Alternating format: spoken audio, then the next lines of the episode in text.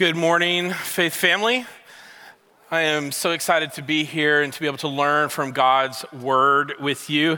So, if you would, if you have a Bible with you, let's get that out and open it up. Or maybe you want to open the Bible app on your phone or tablet and navigate over to the book of Titus there in the New Testament. And we are going to be in chapter 3. So, if you would, just turn in your Bibles over there to Titus chapter 3. Now, the sermon today is not a Father's Day sermon per se, which means it's, it's not a sermon about being a dad, uh, but I am excited to be here on Father's Day. You know, for me, Father's Day is not, it's not a day that I particularly like being celebrated or anything, but it gives me a time in which I focus and reflect upon what it means to be a dad. And for me, being a dad is just the greatest honor and privilege of my life. And at the same time, it is absolutely the greatest responsibility and challenge of my life as well.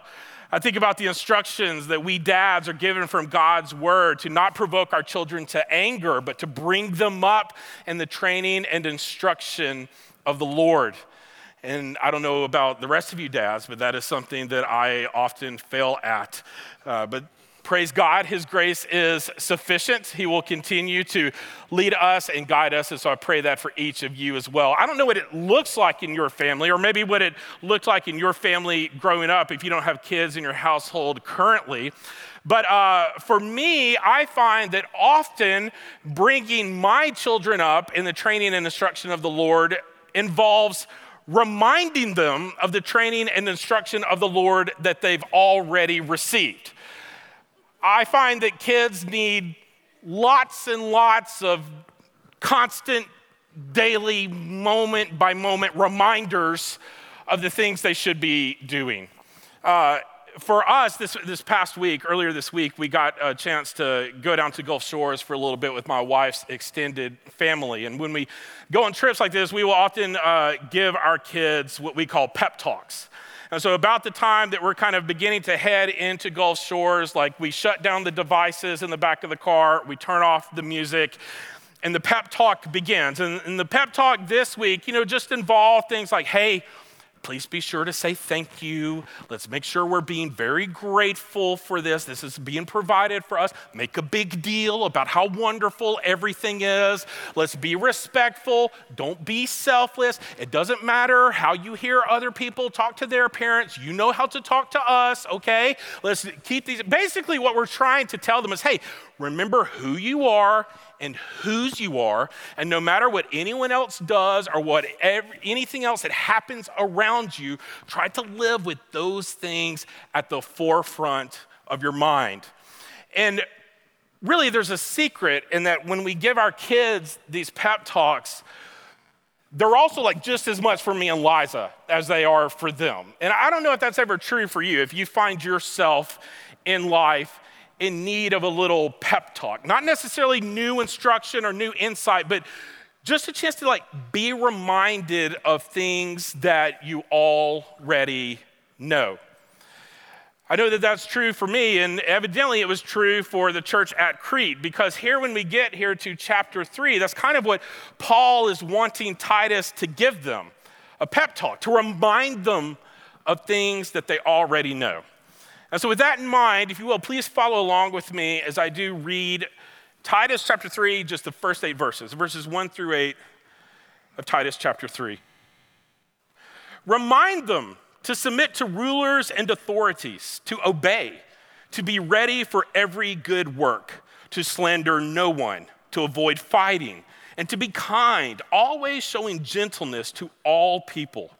For we too were once foolish, disobedient, deceived, enslaved by various passions and pleasures, living in malice and envy, hateful, detesting one another. But when the kindness of God our Savior and his love for mankind appeared, he saved us. Not by works of righteousness that we had done, but according to his mercy, through the washing of regeneration and renewal by the Holy Spirit he poured out his spirit on us abundantly through Jesus Christ our Savior, so that having been justified by his grace, we may become heirs with the hope of eternal life. This saying is trustworthy. I want you to insist on these things. so that those who have believed God might be careful to devote themselves to good works.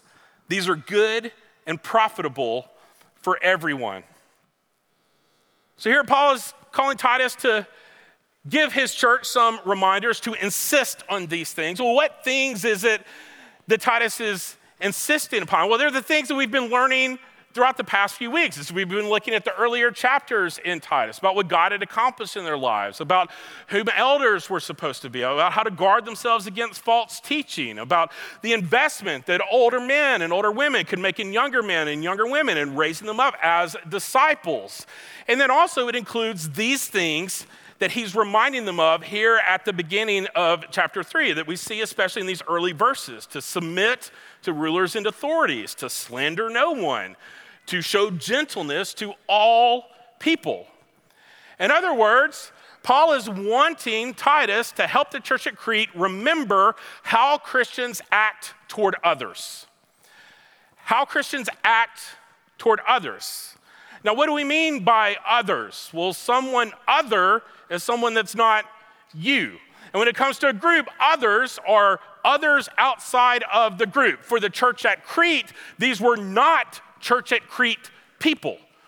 So they were other people living on the Isle of Crete, but they weren't Christians yet, like the people who were in their church at Crete that Titus was caring for as their pastor. At least they weren't Christians yet. So, in relation to these others, here's kind of how Paul wanted them to think about, kind of the first reminder he wanted to give them about how they are to act toward others. And it's this Christians should be good citizens. Christians should be good citizens. The first group of others, other than those in the church at Crete that Paul refers to, are these rulers and authorities. He uses this phrase elsewhere in one of his other letters to the church at Ephesus. And there he uses it in chapter 6, where he's talking about spiritual warfare. And he's referring to spiritual forces that we, as God's people, are to take a stand against. But that's not the type of authority that he's speaking of here. Here he is talking about earthly powers, earthly authorities and rulers, specifically those who were in charge on the Isle of Crete. But what he's saying is applicable to us all, because we all have people in authority over us of one kind or another. But it's also applicable to us all because it's not just about rulers and authorities on the Isle of Crete. That elsewhere in Scripture, elsewhere in the New Testament, we see other instructions regarding those in authority over us. Jesus said, Give then to Caesar the things that are Caesar's, and to God the things that are God's. Paul wrote in Romans, let everyone submit to the governing authorities, since there is no authority except from God. And the authorities that exist are instituted by God. Peter wrote in his first letter Submit to every human authority because of the Lord, whether to the emperor as the supreme authority or to governors as those sent out by him to punish those who do what is evil and to praise those who do what is good. There are authorities of all kinds, but Paul here, writing to the church at Crete through Titus, is specifically concerned with governing authorities, with government, governing authorities that are instituted, Paul says elsewhere, by God. Okay, well then how do we be good citizens? How Christians are, how are Christians to be good citizens? How are we to act as good citizens toward governing authorities? Well, here he says we submit. So we submit. He also says we obey. So we submit and obey so long as it's not at odds with God and Scripture. We submit and obey to governing authorities so long as it is not at odds with God and Scripture. One commentator that I read in preparing this week said it this way that in general, Christians are not anarchists or, or rebels. Okay, we're not rabble rousers. We submit, we obey, we abide by the law, we keep the peace, we just kind of go, we go along with the authorities until we don't go along with the authorities. Because there's reasons at times to not go along. And we could think about some of those reasons in Scripture. Let's think about Daniel and his buddies Shadrach, Meshach, and Abednego. They are captured, removed from their homeland, and taken as captives to Babylon. Yet, there in Babylon, they live as outstanding citizens. In fact, no fault, no real fault can be found among them. There are times that they are commanded by the king to do something they do not want to. And the way that they take their first step is to try to reason with the king to see if there are exceptions that can be made or compromises. They work within the system, so to speak. And some of those compromises are accommodated until commands come from the king that directly contradict the commands of God when they're told not to pray to God, but to pray to the king. Or they're told not to worship God, but to worship the idol made in the likeness of the king. And in those moments, there's no compromise that can be made. That's just an outright no. They take a stand. They do not adhere to that law. I'm trying to make a big deal about it, but they're not going to do it. They're caught, they're found out, and they pay the penalty for it. Now, in those stories, we see God deliver them, God work through their lives to accomplish His glory in their stand.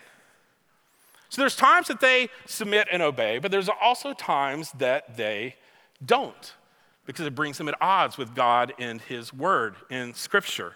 We also see this in the New Testament. You think about the book of Acts after the day of Pentecost, when Peter and John and the other apostles are going around proclaiming Jesus to anyone and everyone around them, proclaiming his lordship, telling people that he's the Messiah. He is the only one who can forgive sins, he is the only way to the Father.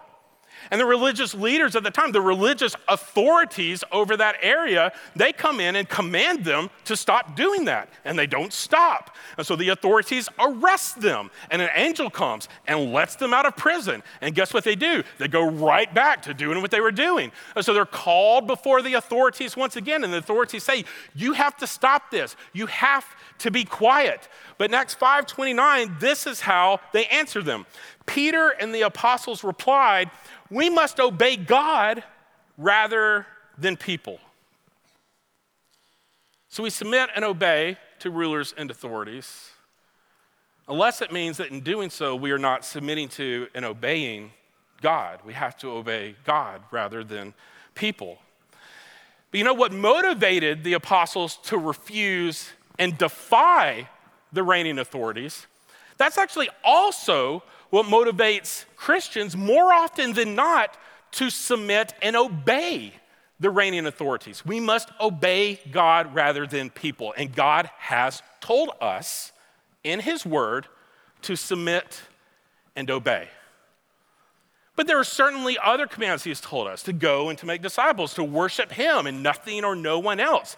And if submitting and obeying means not doing the other commands, then we go with what God has said every single time. However, submission and obedience for us as Christians to governing authorities, it doesn't mean that being good citizens means that we are passive citizens. It doesn't mean that we just let government happen and we just do our own thing and we just, you know, we submit and obey unless there's a reason for us not to. No. Paul, through Titus is telling the church at Crete there, hey, submit to rulers and authorities, obey. And then he says, to be ready for every good work.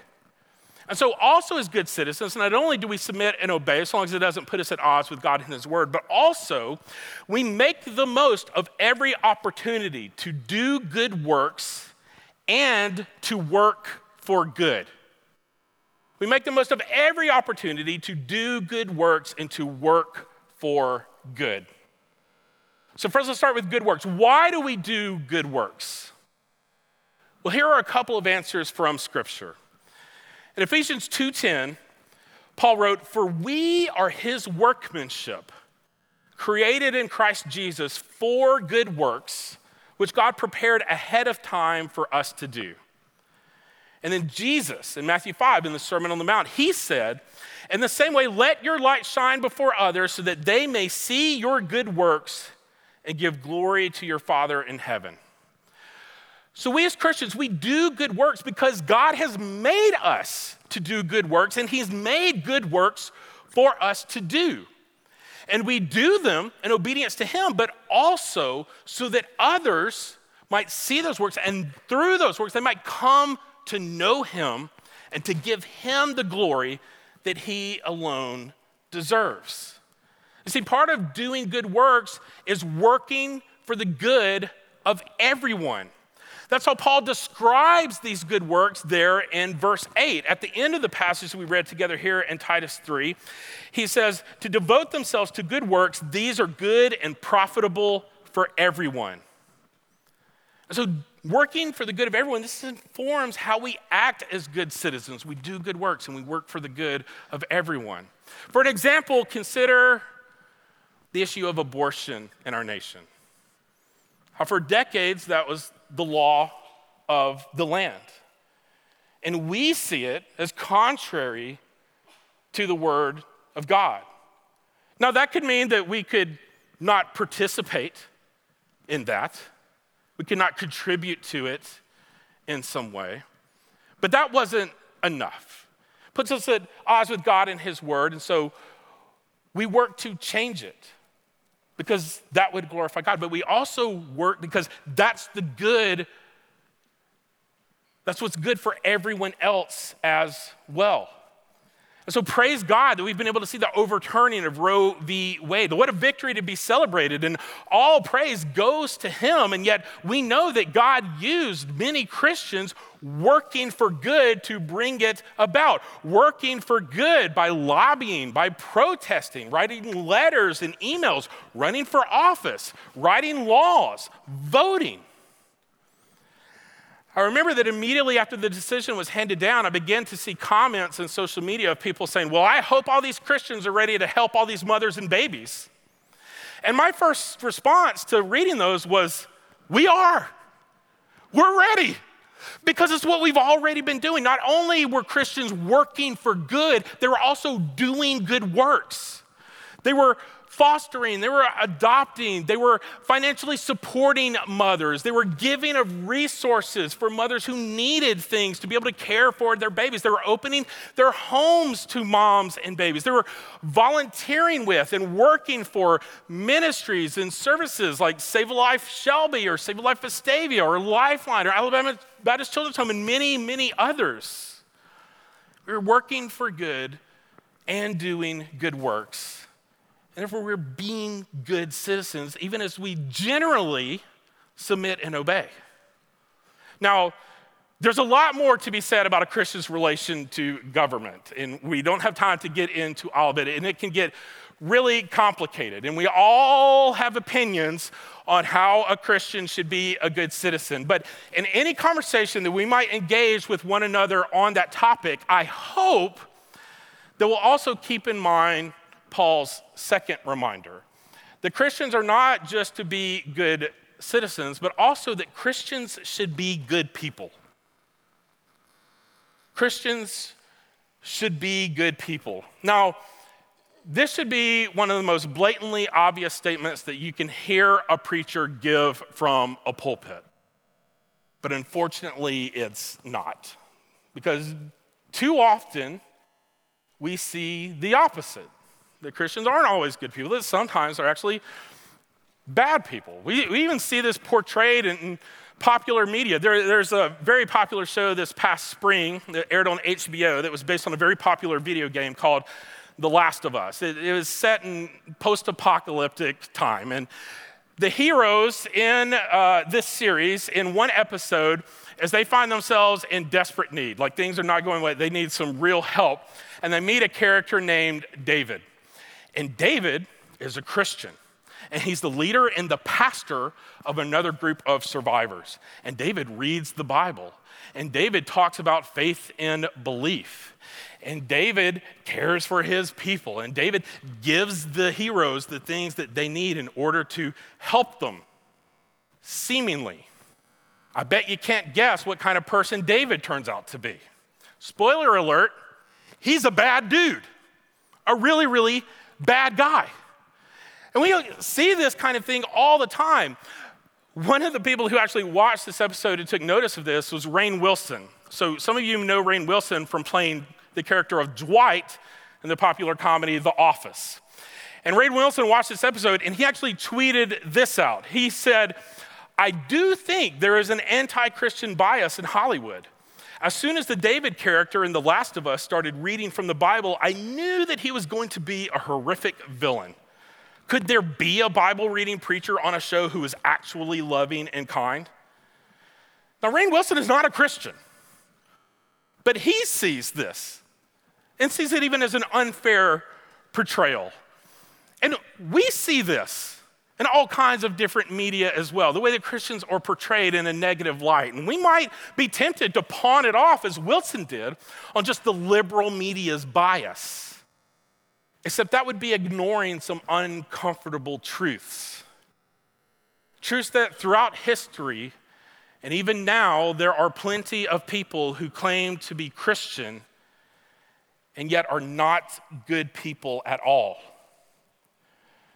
One person commented on Rainn Wilson's tweet and wrote, with all due respect, the prevalence of evil religious leader characters in media isn't without real life inspiration.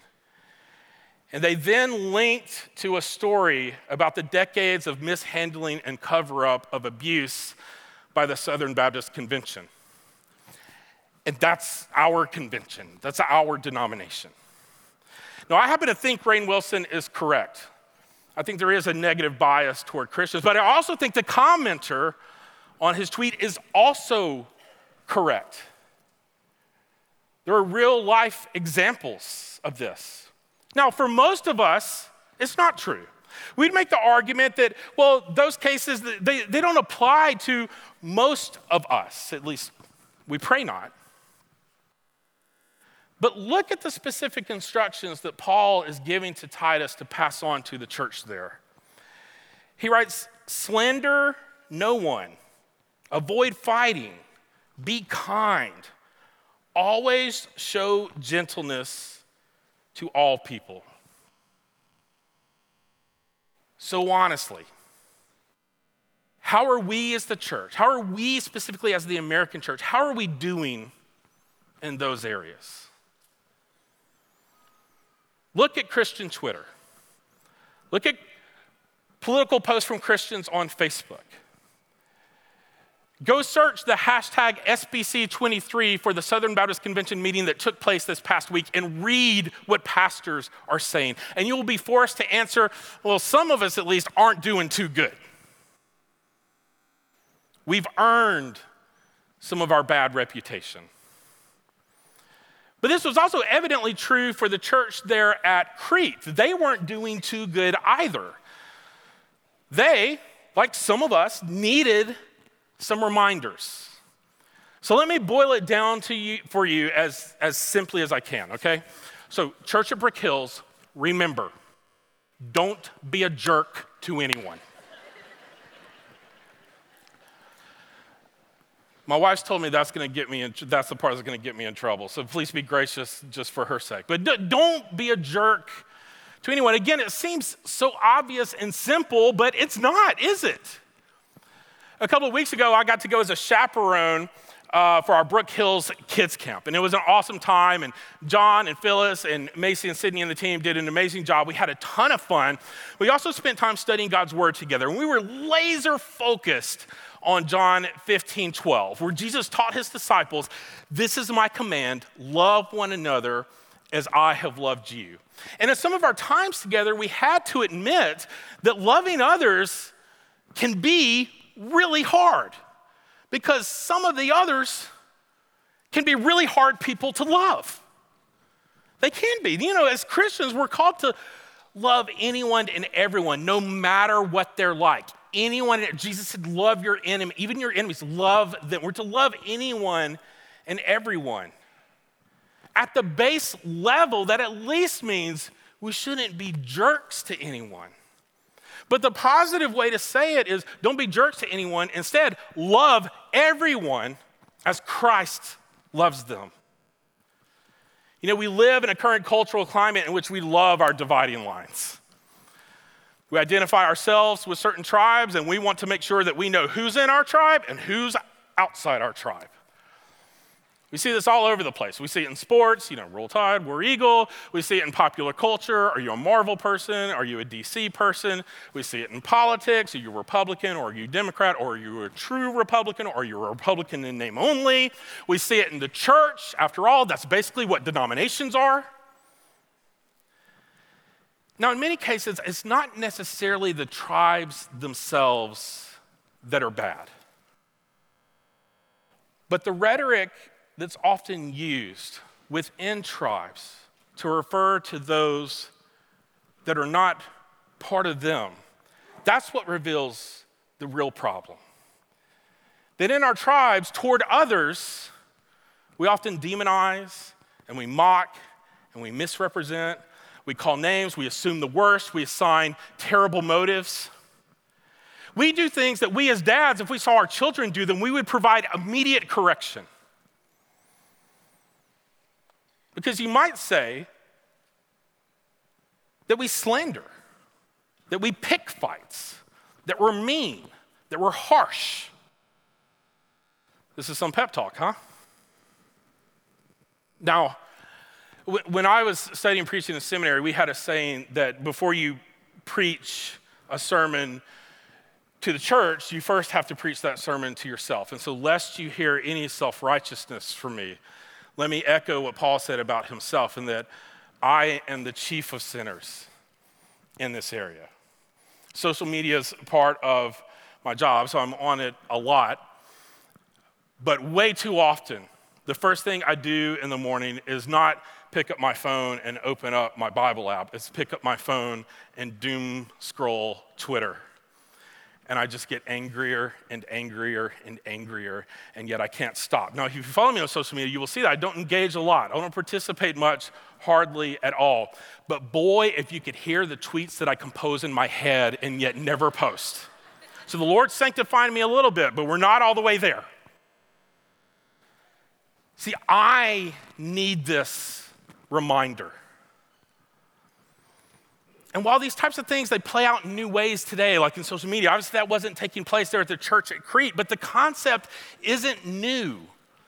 And it wasn't new for them either. That's why Paul wanted Titus to remind them, because sometimes we forget.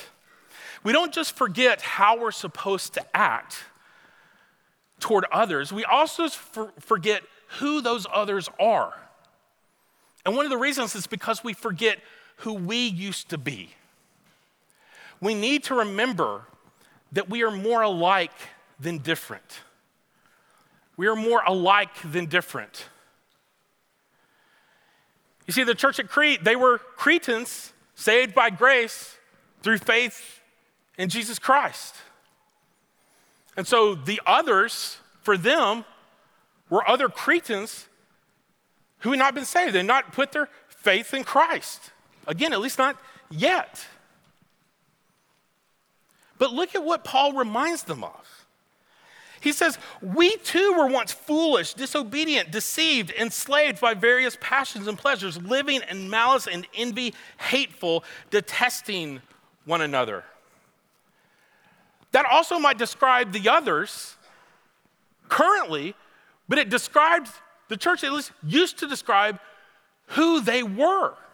You were just like them. The only thing that's different is Jesus entered your life. And So, what Paul's trying to do and give them this reminder is to change their perspective so that they can see these others as God sees them sinners in need of a Savior, just like they used to be.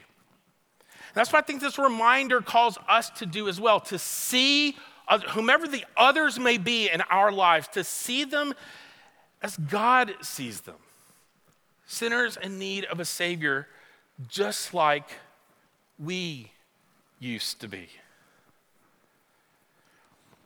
That's why we should be good people and good citizens. So that we can do good, that others might see those good works and come to know God, that they too might be able to be redeemed by him.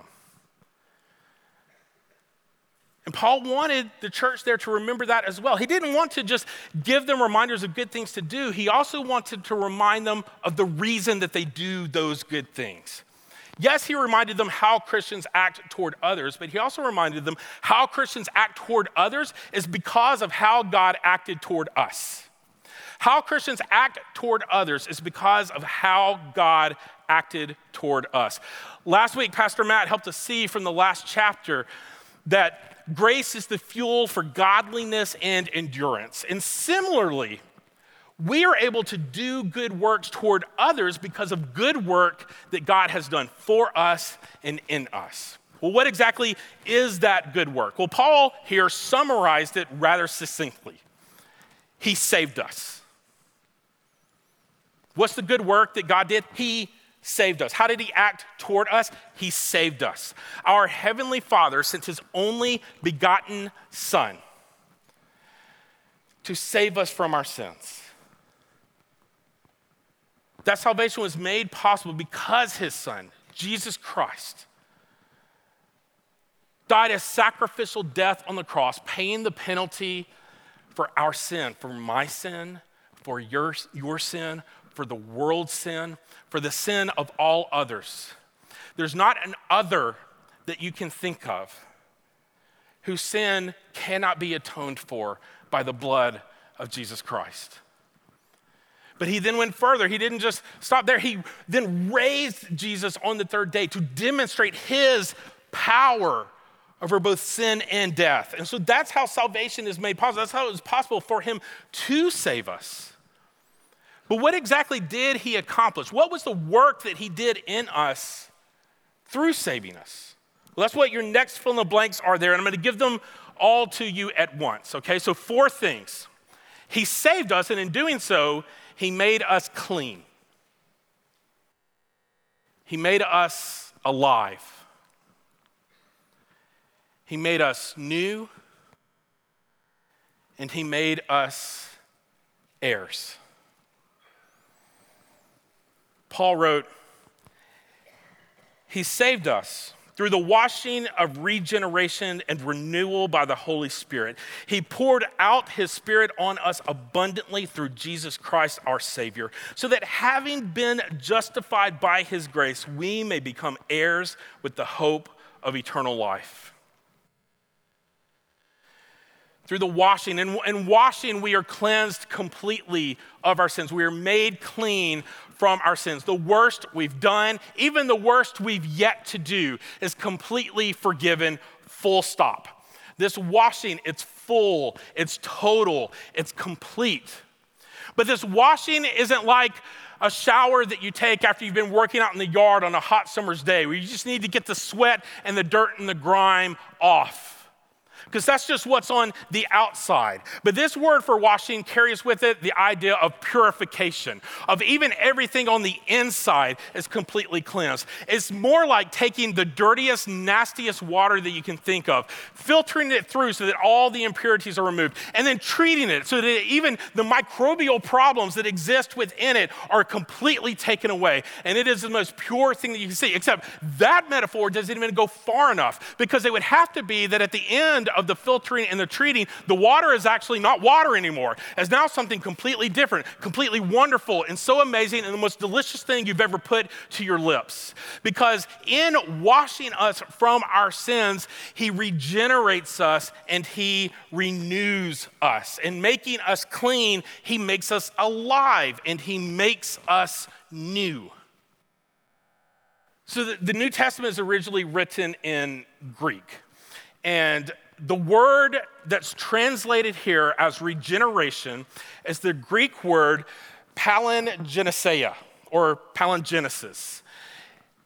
It's kind of a combination of two Greek words. So, Genesis, meaning birth, and palin, which means again. So, birth again or born again. Now, for many of us, that probably reminds us of Jesus' conversation with Nicodemus in John 3 where Nicodemus, a religious leader, a Pharisee, comes to Jesus at night to kind of ask him questions and to hear from him, to get some clarifications on his teaching. And in that conversation, Jesus says this Truly I tell you, unless someone is born again, he cannot see the kingdom of God. New birth is essential to being a Christian. You will hear that phrase used again born again Christian, but there's no other kind of Christian. You have to have new birth. But when Jesus spoke about it with Nicodemus, he didn't use this word palingenesis, he used a different construct. You see, this word palingenesis, it's rather peculiar. It's not used often in even other sources, and it's only used twice in the New Testament. One is here in Titus 3, and the other is in Matthew 19. So in Matthew 19, Jesus is teaching his disciples. He tells them, hey, it's easier for a camel to go through the eye of a needle than a rich person to enter heaven. And they respond with, well, who can be saved then? And Jesus tells them, well, with God, all things are possible. And then Peter has this interesting question. He's like, well, we've left everything behind. And otherwise, Peter's saying, well, we're not rich. Jesus. So, you know, we've left everything behind to come and follow you. Uh, what will there be for us? Kind of asking about what reward we'll receive. And Jesus answers that question, but he begins his answer by pointing them to a very specific moment in the future. In Matthew 19 28, this is what Jesus says Jesus said to them, Truly I tell you, in the renewal of all things, that's the specific future moment, in the renewal of all things, when the Son of Man sits on his glorious throne. Okay, so the renewal of all things is the specific moment. We see that there at the renewal of all things, the Son of Man, Jesus, will be sitting on his glorious throne. This is a picture of some of what we see in the book of Revelation, where Christ is now reigning on his throne. And that phrase there, the renewal of all things, that's the word palingenesis. So you could replace that phrase with regeneration. Truly, I tell you, in the regeneration, when the Son of Man sits on his glorious throne. And it's a picture of new things, new creation, new heaven, new earth, new Jerusalem, all things made new. That regeneration is coming. And Jesus makes it clear to his disciples that all those who have believed him will be there and be a part of it. But for all those who have believed him, we don't have to wait for that regeneration because regeneration has happened in us now. Pastor Tim Keller called this time travel. And except it's not us moving and jumping out toward the future, it's God taking this future promise and bringing it here to our present reality. He makes us alive and makes us new. We are born again. Ephesians 2, Paul describes that regeneration this way, gives a picture of it when he says in Ephesians 2 5 that God made us alive with Christ even though we were dead in sins. In regeneration, we're made alive. And in renewal along with it, we are made new. As Paul wrote in 2 Corinthians, that if anyone is in Christ, he is a new creation. The old has passed away and the new has come. And this work, washing, by new life and new creation in us. It happens by the Holy Spirit. It's something that God the Spirit does. The Father sent the Son to save us by the work of the Holy Spirit in our lives. This is the triune God doing his good work. And this work then makes us righteous and rightful heirs of God beloved sons and daughters in his family, co heirs with Christ, who see the kingdom of God, who experience his salvation, who receive full life here on earth and will inherit eternal life with him. That's what he does for us when we were foolish and disobedient and deceived and enslaved to our passions and pleasures. God did that. Why? Why did God do that? Why would He do that? Well, it's not because of our goodness. God did not do this good work because of our goodness. Here, Paul wrote that he saved us not by works of righteousness that we had done. He wants us to do good works. God has made us to do good works, but it's not those good works that lead to him saving us. Again, remember how we're described in Ephesians 2. Paul wrote that you were dead in your trespasses and sins. Dead people don't do good because dead people don't do anything. God made us to do good works, but there's not near enough good works that we can do to save ourselves. We can't be good enough. In fact, our good works can end up keeping us from God just as much as our bad works. So, our sin, the bad that we do, that separates us from God. But if we try to then earn his favor by doing as much good as we can, we're never going to be led to his salvation because it's not based on what we do.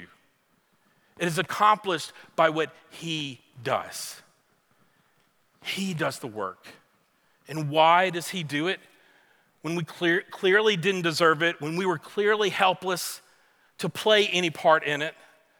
Well, He saved us because of His love, kindness, mercy, and grace. He saved us because of His love and His kindness and His mercy and His grace.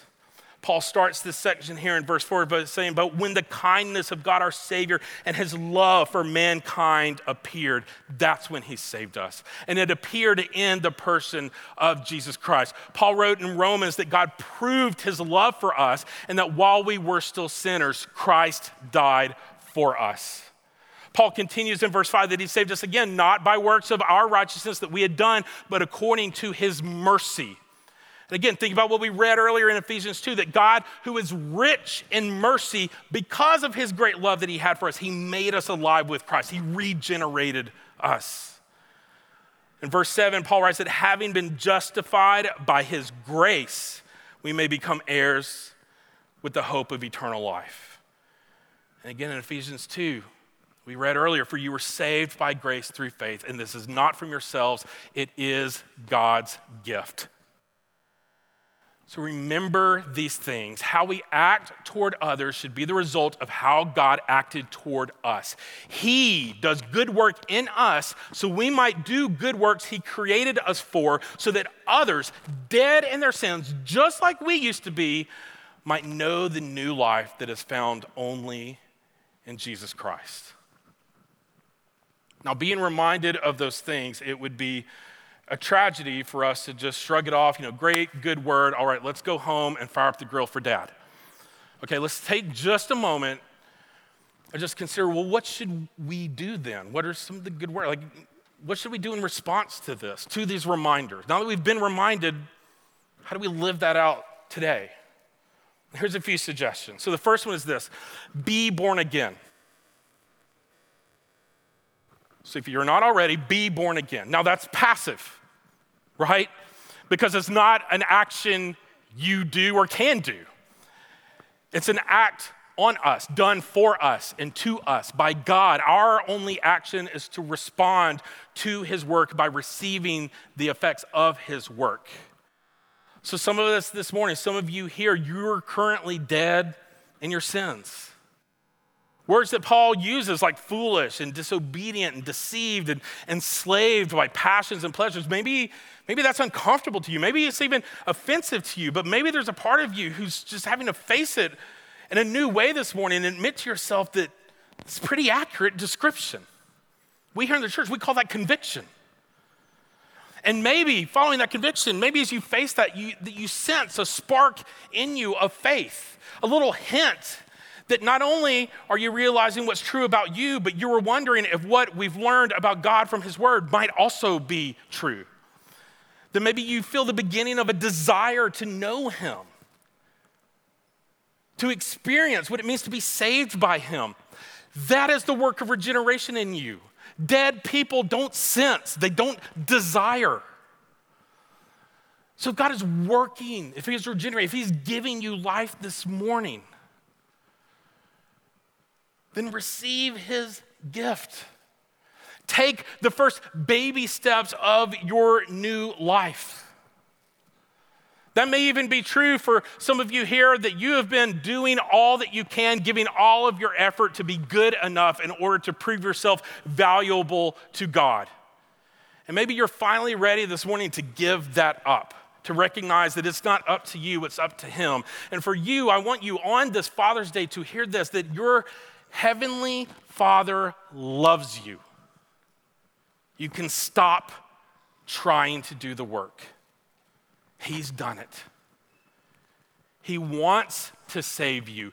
You being here and hearing this is evidence of that. So, you too, take the first baby steps of your new birth. Repent and believe. Turn away from your sin. Turn away from your selfless, selfish desires and put your trust in Jesus Christ. Trust Him to be your Lord and to be your Savior. That's your first good work. And you can do that now, right where you are. Just right now, you can confess to Him, confess your belief in Him for all of us, let's also seek both God's heart and his eyes. Let's seek both God's heart and his eyes. Let's reject tribalism. Let's erase the dividing lines, the walls of hostility that have been destroyed already by Jesus Christ. Let's not look at others and see them as outsiders. Let's see them as God sees them sinners in need of a Savior as we once were. In other words, potential brothers and sisters in His family. Let's turn our hearts toward them as God does with love and kindness and mercy and grace. The person you consider your worst enemy or whom you know considers you their worst enemy, pray for God to give you His heart for them and to give you his eyes to see them the way he does. And then, lastly, for us all, let's do good. Our good God has accomplished his good work in us and prepared good works for us to do.